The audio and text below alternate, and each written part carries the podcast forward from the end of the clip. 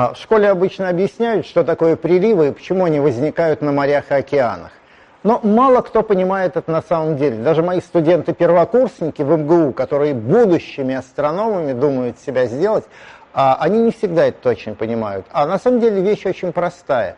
Если какой-то космический объект притягивается со стороны другим объектом, то разные точки, ну, например, этой планеты, например, нашей Земли, чувствуют разное притяжение. Та точка, которая ближе, например, к Луне, Луна рядом с нами, она сильнее притягивается к Луне. Та, которая с другой стороны Земли, слабее.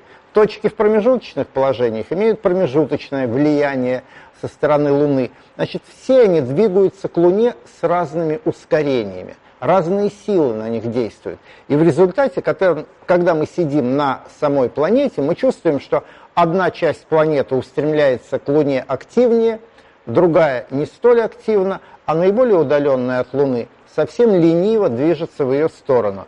И планета за счет разности этих сил деформируется.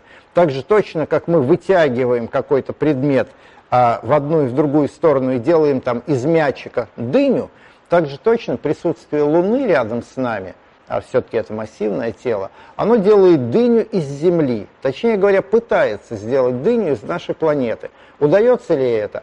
А это зависит от того, насколько легко поддается сама Земля такому гравитационному искажению. На Земле есть разные оболочки – Например, газообразная оболочка зем... а, атмосфера, она легко поддается приливному искажению. Жидкая оболочка океана, она тоже достаточно легко поддается. А вот твердое тело Земли, оно сохраняет более или менее свою исходную форму, ну, потому что оно достаточно упругое, твердое. И выходит, что океан как бы отдельно от твердого тела Земли вытягивается в сторону Луны – и в противоположную, вот что нелегко понять, в противоположную сторону от Луны, потому что само тело Земли тоже движется к Луне, а океан отстает от него. И в результате каждый миг на поверхности Земли существует две выпуклости океанской воды, направленные к Луне и от Луны. Это было бы постоянным явлением, если бы сама Земля не вращалась. Она делает один оборот в сутки – а Луна медленно движется в течение месяца, обходя Землю.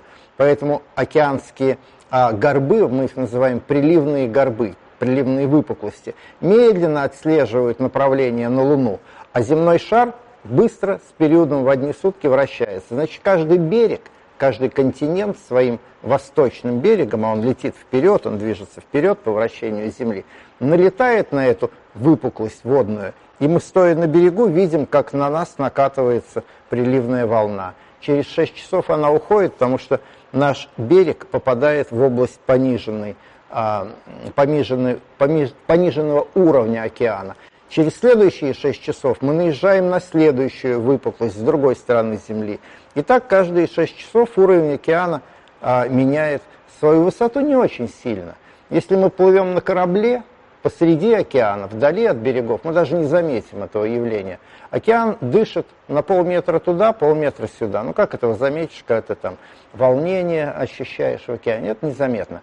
Но когда берег наезжает на эту выпуклость, нам кажется, что выпуклость водяная движется на нас, и она по инерции может довольно далеко на берег накатить.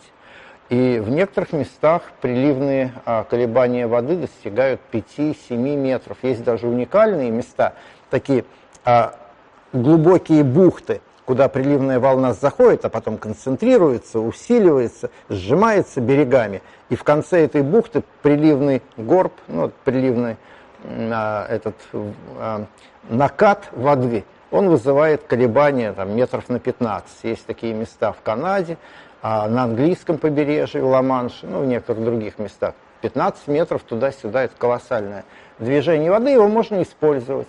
У нас на а, Белом море есть такая а, губа, ну, такой залив, где колебания воды 5-метрового достигают, 5-метровой амплитуды. Там поставили приливную станцию. Вот это колебание воды, оно крутит турбину. Есть во Франции такие же места с турбиной, в Канаде.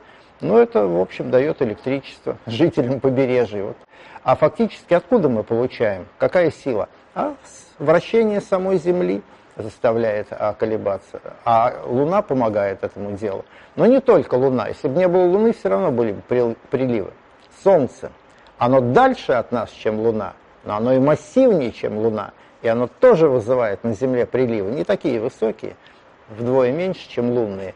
Но они конкурируют друг с другом. То складываются вместе, когда Луна и Солнце на одной линии с Землей. И тогда прилив становится высоким. То ослабляют друг друга, когда Солнце с одной стороны, а Луна с другой. Компенсируют друг друга. И вот моряки это хорошо знают. Особенно раньше, когда мореплавание было такое не очень надежное, профиль дна плохо знали. Плывет, плывет корабль, бац, сел на мель. Что делает капитан? Он смотрит, какая фаза Луны. Ага, если до полнолуния или до новолуния недалеко, а полнолуние и новолуние, это Луна, Земля и Солнце на одну прямую линию встают. Значит, скоро он с этой мели снимется, потому что прилив достигнет максимума, и корабль, может быть, всплывет, вода будет высокая, он поплывет дальше. А если до новолуния или полнолуния далеко, значит, сидеть ему на мели еще довольно долго. У моряков это довольно известное правило. Ну и в любом порту следят за колебаниями а, воды приливными, потому что это важно, чтобы корабли нормально могли входить в порт, выходить из порта. А, но не только Луна на Землю, но и Земля на Луну оказывает такое же влияние – и скажем, мы уже, мы, земной шар, давно затормозили вращение Луны этим самым приливным эффектом. И она теперь строго смотрит на нас одним своим полушарием, а второе мы никогда не видим. А, что еще интересного связано с приливами? Не на Земле, а не на Луне, а у других планет. Спутники других планет иногда ощущают приливы намного чем у нас тут в системе Земли и Луны. Ну, например, спутники Юпитера. Юпитер – гигантская планета, в 300 раз больше по массе, чем Земля. И его спутники так мощно ощущают на себе вот это вот искажающее, сжимающее, деформирующее а, силу приливов, что они разогрелись от этого. Ведь а, мы знаем, захочешь из пластилина что-то вылепить, что нужно сделать? Взять кусок холодного пластилина, а он очень плохо поддается деформации, и начать его сжимать. Поначалу он плохо поддается, но мы его раз сожмем, второй, третий, смотрим, разогрелся. То есть энергию деформации мы превращаем в тепло.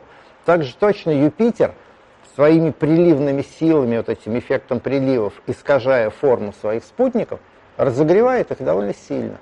Ближайший к Юпитеру спутник, Ио, он такой, как наша Луна размером, он настолько разогрет вот этим вот, вот постоянным сжатием и деформацией со стороны Юпитера, что внутри он весь расплавленный, у него тоненькая корочка каменных пород, и из них все время стреляют вулканы. А, и там такие грандиозные вулканы, что на Земле мы сроду таких не видели и не увидим просто. Они выстреливают вещество в космос, настолько мощь там большая под ним. Планетка, маленькая планетка, полностью расплавленная внутри приливами. Следующий от Юпитера спутник, он не так сильно уже ощущает приливное влияние Юпитера, но достаточно сильно, чтобы его недра расплавились, а вода там стала жидкой. То есть они не расплавили, камень остался камнем, а вода превратилась изо льда в жидкость. И спутник Европа, так называется, второй спутник Юпитера, он покрыт корочкой льда, а под корой льда глубочайший океан жидкой воды, и там может быть жизнь. И это тоже благодаря приливам. В общем, в Солнечной системе приливы работают очень активно. И может быть не последняя их роль вообще в существовании, в развитии жизни. Но хотя бы у нас на Земле они способствовали выходу жизни из моря на сушу. Жизнь зародилась в воде и процветала долго в воде, но потом постепенно выбралась на сушу, потому что приливы постоянно выкидывали живые существа на сушу, а потом вода отступала, и хочешь не хочешь им приходилось приспосабливаться к новым условиям жизни, так думают биологи. Я не знаю, правда ли это, было ли это на самом деле, но идея достаточно разумная. Так что, может быть, Луна со своим приливным влиянием на Землю виновница нашего существования на этой планете.